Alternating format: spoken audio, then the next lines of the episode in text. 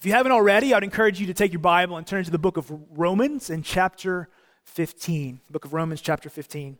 So here at Redeemer, we're doing something a little bit unusual for us. We normally work through books of the Bible, but at this particular season, we are pursuing God's truth in a bit of a different form. And what we're doing is we're working through a series called Gospel Foundations. Gospel Foundations. There's two reasons why we're working through the series. One is because they're in the Bible and they're true. But the second reason is in this season right now, October 2017, the church is celebrating and remembering a recovery of the gospel in the past. And the recovery of the gospel in the past happened 500 years ago and was begun with a man named Martin Luther, and we might know of it as the Protestant Reformation. We don't worship people here at Redeemer. We don't want to preach the works of people, but where people have drawn the church of Jesus close to the gospel, we want to learn from them, and we want to be drawn close to the gospel in the same ways. So a summary statement of this gospel foundation that you've probably heard us say before is this. Our gospel foundation is that salvation is by grace alone, through faith alone, and Jesus Christ alone, as revealed in the Scriptures alone, for the glory of God alone. One more time. Salvation is by grace alone, through faith alone, and Jesus Christ alone, as revealed in the Scriptures alone, for the glory of God alone. And when you hear the word alone there, I would challenge you to think supremely, primarily, ultimately. And so in our Gospel Foundation series so far, we've said one pillar of that foundation is God's Word, the Scripture alone. We said a second pillar is God's saving Son in Christ alone. We said a third pillar is God's saving grace, grace alone.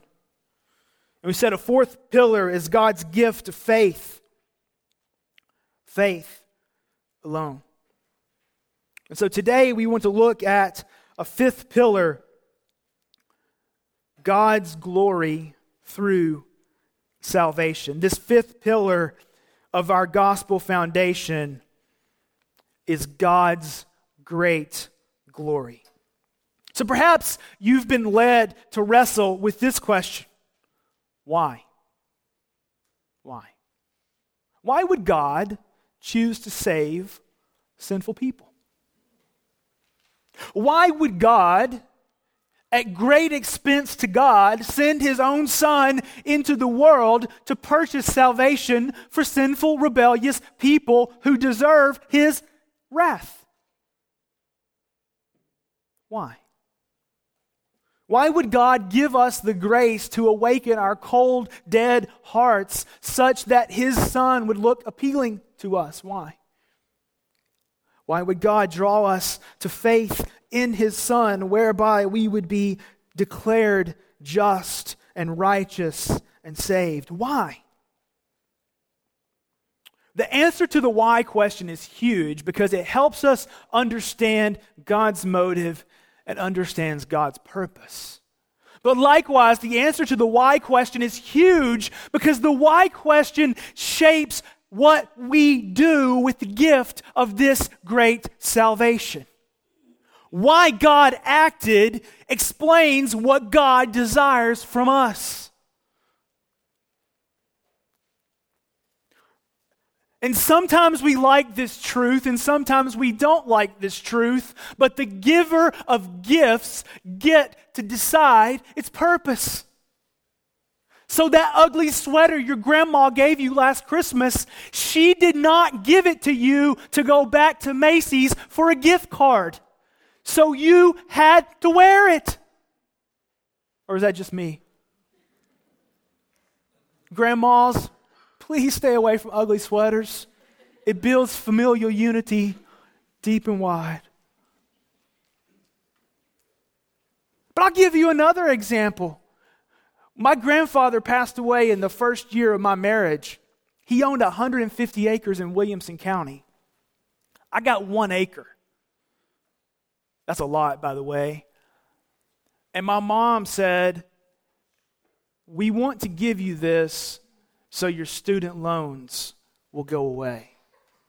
To which my wife and I joyfully and gratefully said, we receive your gift and your purpose, and we will joyfully write a check to the bank. Done, right? But there's a reality in the world that the giver of a gift gets to determine its purpose. And in the scripture, we are told why.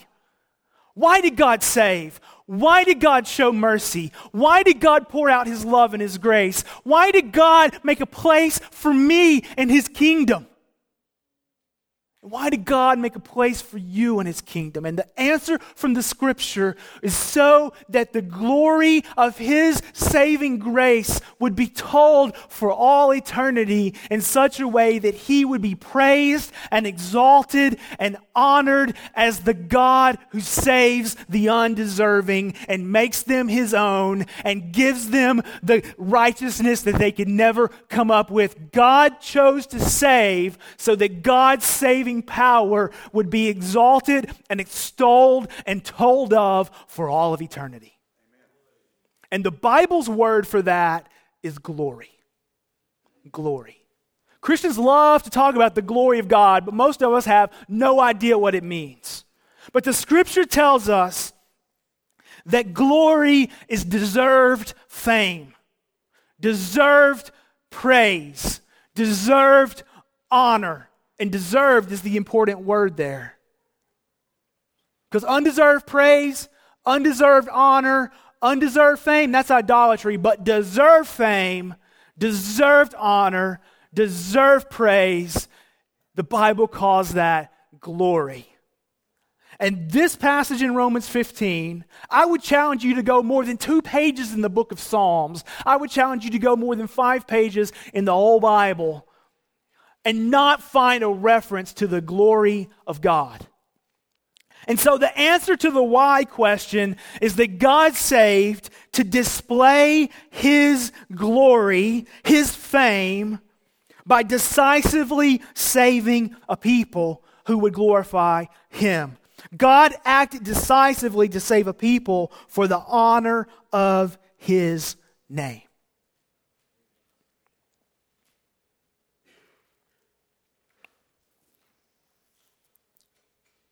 And I just am guessing this morning that most of you are like me and you just wish you knew why more often, right? Why has this happened? Why has that happened? Why didn't this happen? Why didn't that happen? And while the Bible never gives us the minutia explanation, like there's no scripture passage that explains why my day was shaped the way it was yesterday, you know, like 1 Jamie chapter 32, like it's not there. But the Bible gives an overarching, all-encompassing, truthful, helpful answer to that question. For the glory and the praise of God. That's why. So let's look at this. Let's see if this is actually what the scriptures say, and then we'll talk about what that might mean for us. So I forgot to turn my points in to the screen people, so I repent, and you'll just have to follow along. But our first point for my note-taking friends, God's motive. God's motive. What is God's motive for saving and redeeming and building a people and building a church and setting up forever to function the way that forever will function?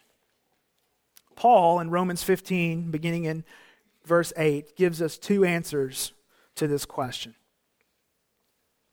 He says, "For I tell you that Christ became a servant to the circumcised." Okay? So when the scripture says that Christ became a servant, what that means is, I tell you, Christ took on human flesh and became a man for this purpose. So Paul is telling us in this passage why Christ came. Why? To show God's truthfulness. And so Paul is now reaching back into the Old Testament, and he's saying Christ came because God promised that Christ would come. Christ came because God promised that a Savior would come. Christ came because God promised that he would right all the wrongs of creation. Christ came because God promised that he would make a new and better way. Christ came to show God's truthfulness. But in showing God's truthfulness, Christ is going to do two things. One, in order to confirm the promises given to the patriarchs, and two, in order that the Gentiles might glorify God for his mercy. So let's look at those in turn. Let's take them in reverse order. Number two, Christ came so that the Gentiles, and when the Bible says Gentile, that means everyone who's not of Jewish physical descent. So looking around this room, I'm just going to say us, okay? Us. You all. Yous guys. Youans. All y'all, right?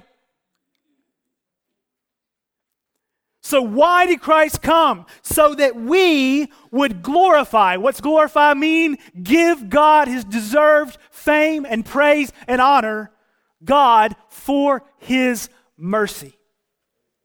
Mercy, not giving us what we deserve, but choosing to give us something other than what we deserve. So Christ came for what purpose?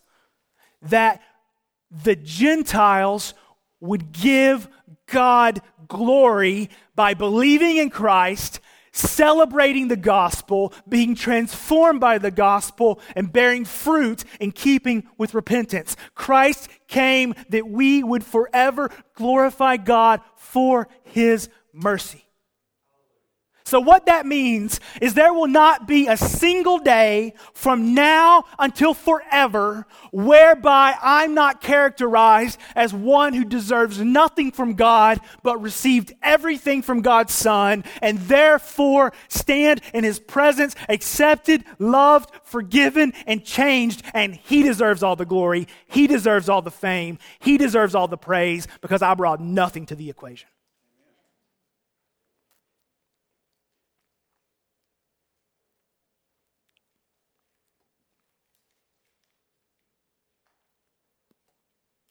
Ladies, do you get upset? Or let me just say it this way, whomever cooks in your home, do you get upset when the person who doesn't cook and contributes absolutely nothing to the meal comes home and offers unwarranted criticisms of your cooking? Anybody? You're like, but you contributed nothing to this.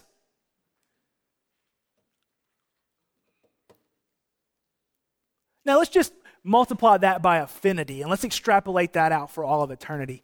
And let's think about how the Lord feels when we take credit for what he did that we could never earn or deserve. How much more? Christ came so that those who were far off would know God and exalt him for his mercy. The purpose of God's Son coming was so that Father, Son, and Holy Spirit would be glorified for all of eternity. What about the Jews? What about the Jews? Let's read. We're taking them in reverse order. In order to confirm the promises given to the patriarchs. And so when the Bible says patriarchs, it's referring to Abraham, Isaac, and Jacob, the fathers of Israel, from whom the Jewish people came and from whom Jesus the Messiah came and was born. What were those promises? The promises were that God would build a people who belonged to him, who would walk in his blessing, and who would declare his greatness. Those were the promises. And the promise was that a son of Adam, little biblical history, first man, first woman, Adam and Eve, a son of Adam, who was also a son of Abraham, who was also a son of Moses, who was also like Moses, who was also a son of David, would come and fulfill all these promises that God would build a people in God's place at God's time to enjoy God and declare the excellencies of his name. And so, what Paul is telling us here in Romans chapter 15 is that Christ came to make all those promises yes and amen in him. How was God going to build a people? Through Jesus. How was God going to establish his place? Through Jesus. How was God going to be exalted forever? Through Jesus. How was God going to be extolled through Israel? Through faith in Christ. God has always saved people through faith in Jesus. So do we have two motives here? Jesus came so that the Gentiles would glorify God for his mercy and so that God's promises to Israel would be kept. No, they're one and the same. Listen, I could have literally picked for you 100 Old Testament passages, but I'm just going to pick one, and it's the one that Brandy read from us earlier. So if you don't mind, turn over to Isaiah chapter 48, verses 1 through 11. If you don't want to turn, you can just listen. But God is going to tell the people through Isaiah exactly why he's going to keep his promises and send his son and fulfill every promise that he made through the patriarchs. Isaiah 48, beginning in verse 1. I hope this is so clear that I don't even have to explain it. Hear this, O house of Jacob, who are called by the name of Israel and who came from the waters of Judah, who swear by the name of the Lord and confess the God of Israel, but not in truth or right.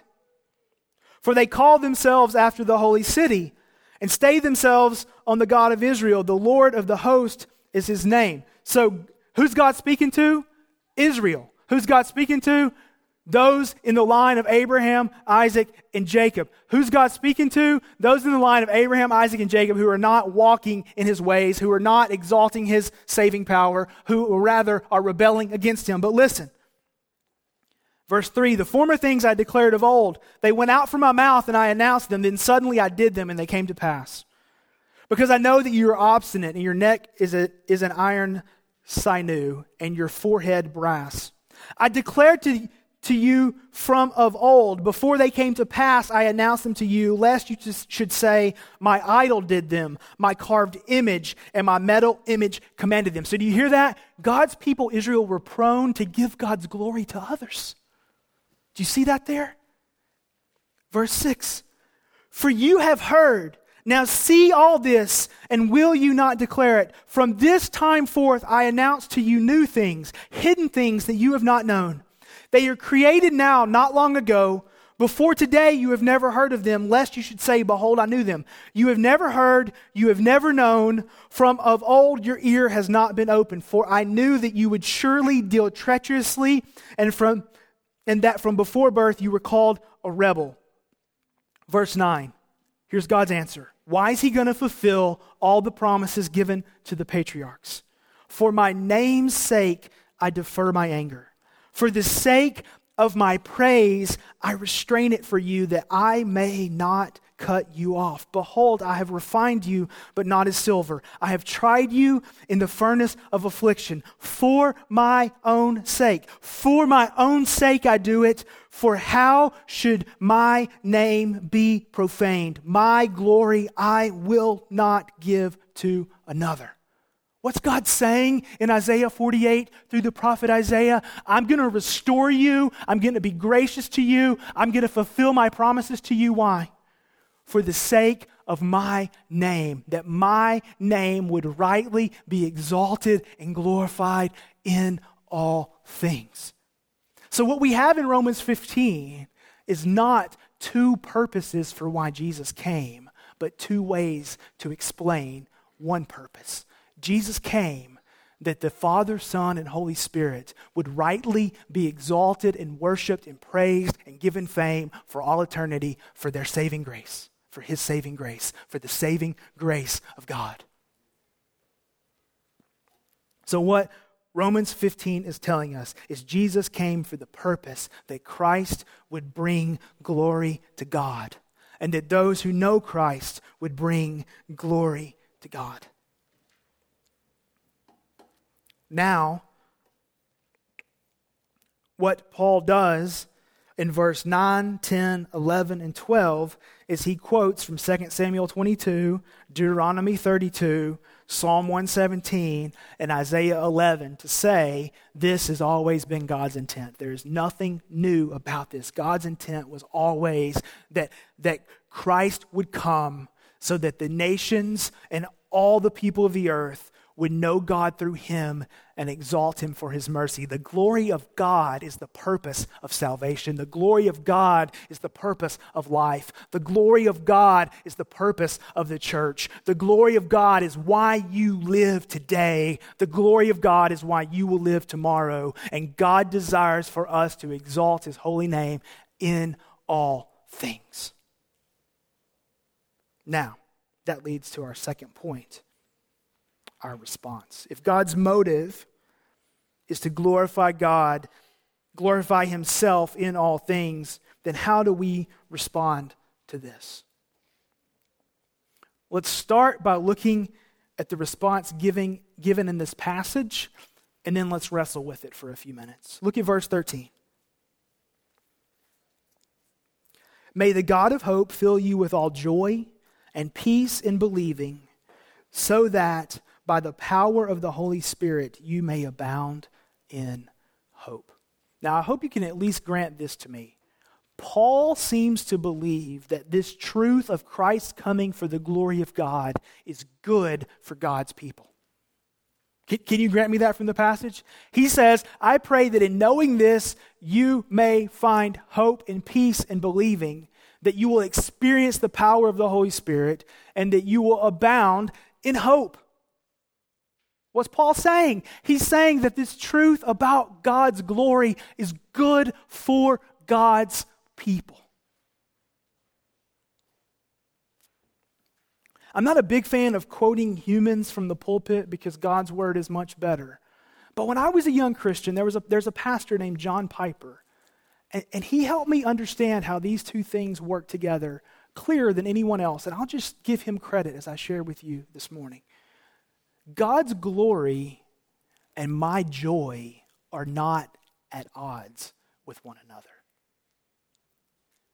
God's glory and my good are not at odds with one another. Because what the scriptures know, and what Paul seems to believe in Romans 15, verse 13, is that seeing the glory of God is the chief end of my life, and the chief end of my salvation, and the chief end of the church of Jesus, and the chief end of this church, and the chief end of your family, and the chief end of everything we're going to do. Seeing that is not bad for us, but rather liberating. Seeing that is not an evil for us, but rather an eternal good. Seeing that is rather not a restriction to our libertarian freedom, which we don't really have anyway, but rather it is a joyful gift from God. Paul says, may God fill you with joy and peace in believing what? That Christ came to save you for God's glory, and may you experience the power of the Spirit in recognizing that it's God who saves and not you, and may you abound in hope. Paul seems to believe that this truth of a God who saves for his own glory and exerts love and mercy and grace so that he would be exalted is not selfish of God, but benevolent of him, because it's letting us know him and know his power and know his saving grace. And so Paul says, I pray that you would so bask in God's saving power that you would find joy. Joy. You know what that means? It means joy. It means pleasure. It means delight. It means it's okay to smile, even though I can't make myself do it. Okay? It means satisfaction in who God is and what he's given you and where he's placed you in his world. Joy. Peace. Peace means an absence of conflict, an absence of war. And most of y'all are like, dude, you have no idea. Yeah, I do. We live in a fallen world. And peace is a battle. And that's why Paul says, may God fill you with peace in believing. In believing what? That he saves, he redeems, he makes all things new. He is with you. He will never leave you nor forsake you. You belong to him, and he is good, just, and glorious. That's where peace comes from.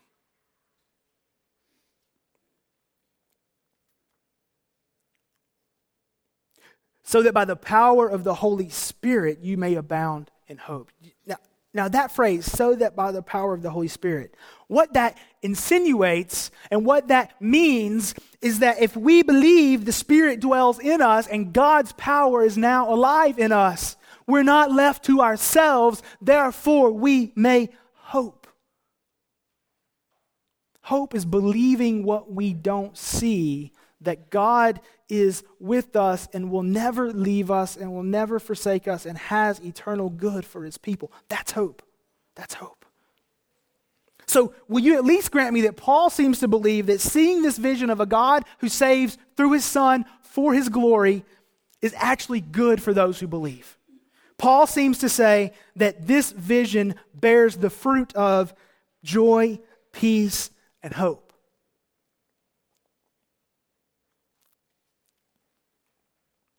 I would pray for you today. I would encourage you to pray to the Lord today. Would you, Father in heaven, give me joy in knowing Christ and knowing that you have redeemed me and saved me?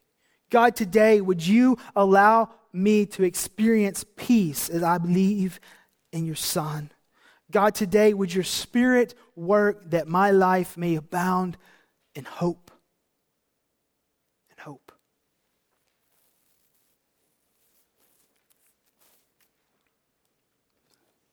So first, I'm asking you to respond to this truth by believing that God's saving grace produces joy, peace, and hope. And go looking for joy, peace, and hope by looking to God.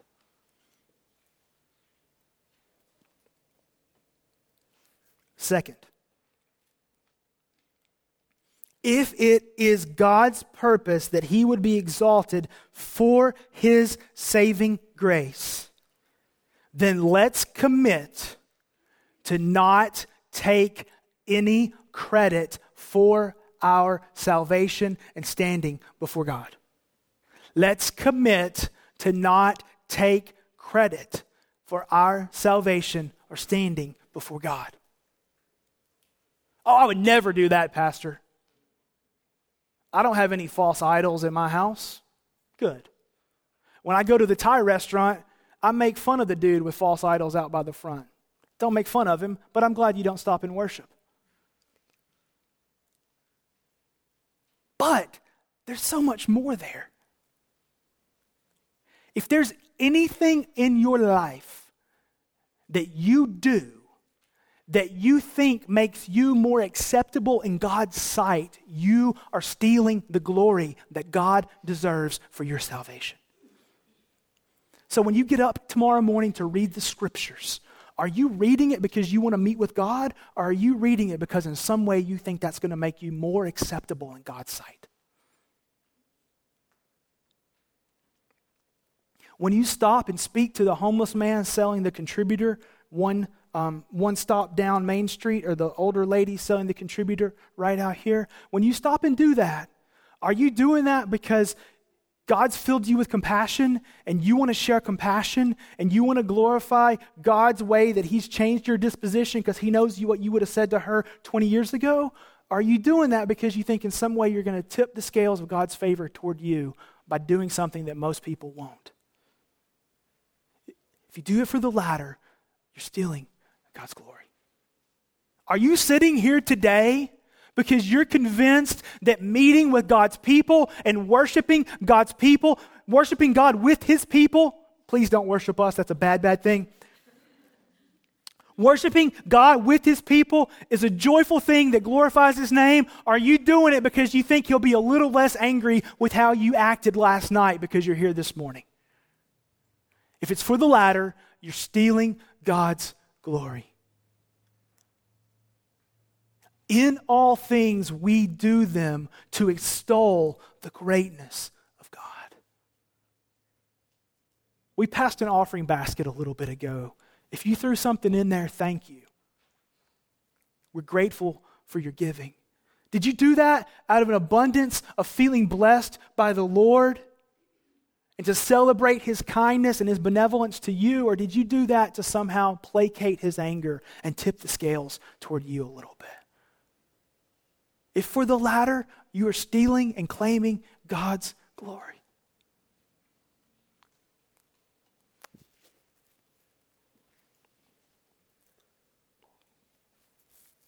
Third, if Christ came to save a people who would extol God for his mercy, let's commit to bear fruit with our lives.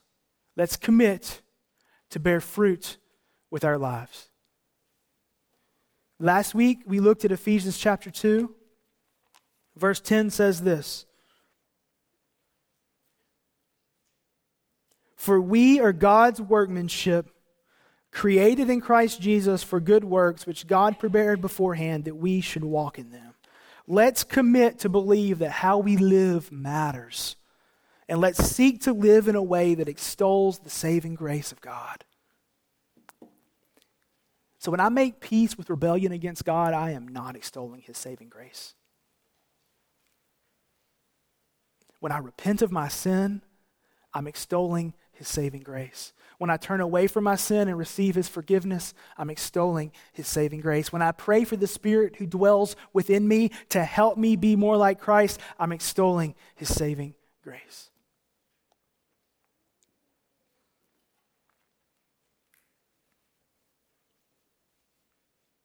Fourth and finally,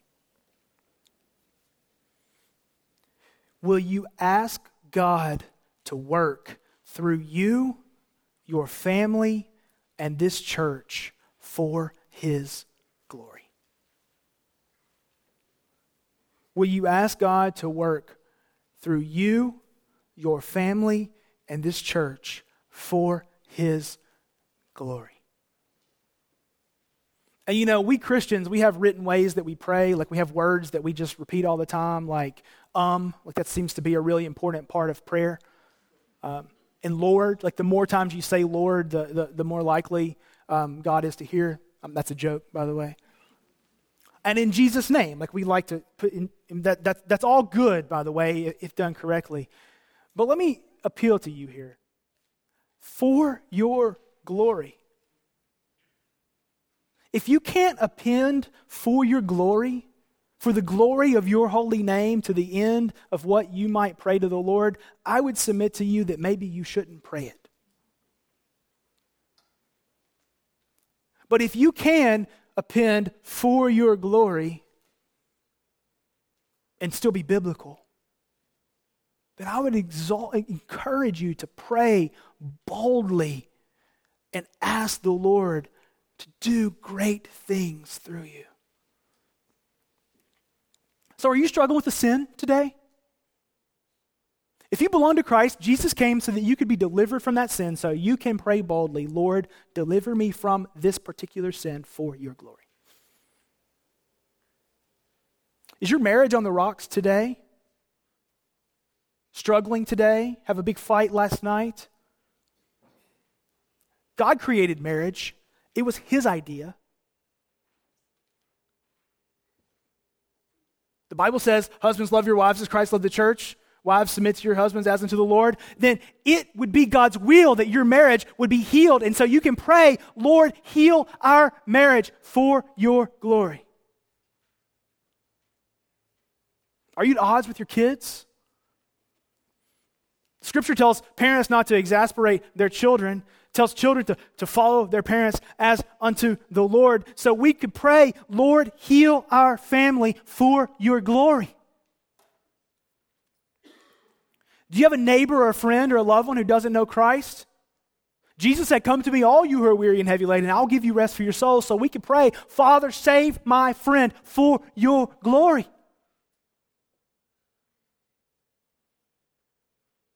Scripture says that Jesus will reach every tribe and tongue and people and nation, and that heaven will be filled with praises from all peoples. So we could pray for that particular people group in Uganda that Jesus would save them for his glory.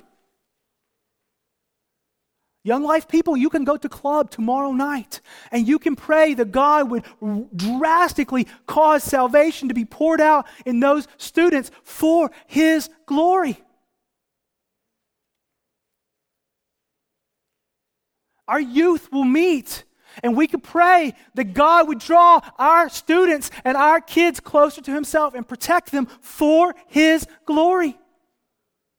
Tonight, we have a big church meeting with a lot of important transitions to talk about, and we could pray that God would unify his church, keep us at peace with one another, keep us moving in a way that glorifies him for his glory. I realize I just messed that up, but go with me. Because Jesus died for the church. If you feel left by God, you can pray that you would feel his presence because he promised that he would never leave you or forsake you, and you can pray that for his glory. So friends, I'm exhorting us today to make the glory of God a chief end that's not just on paper, but that captivates our minds and our hearts and our words and our living and our praying and how we do everything. Because that's why God saved us.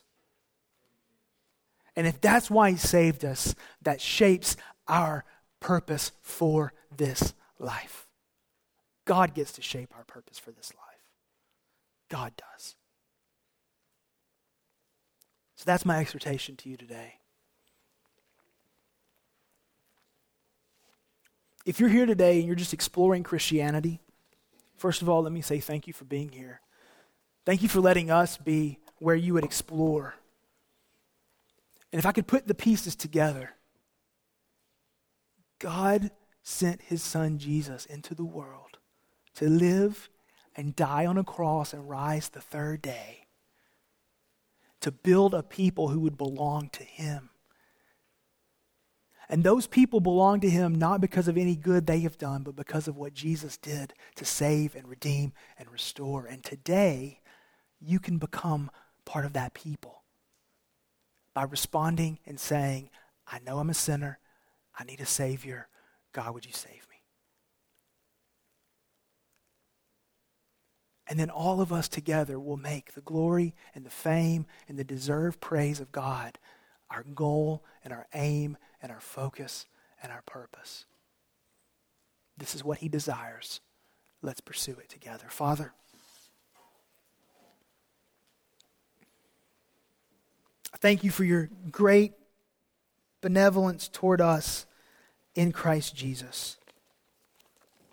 And I pray that you would pour out your power and your saving grace in this room. I pray you would draw us close to you. And I pray now you would lead us to celebrate the greatness of your salvation as we respond to your word. In Jesus' name we pray. Amen.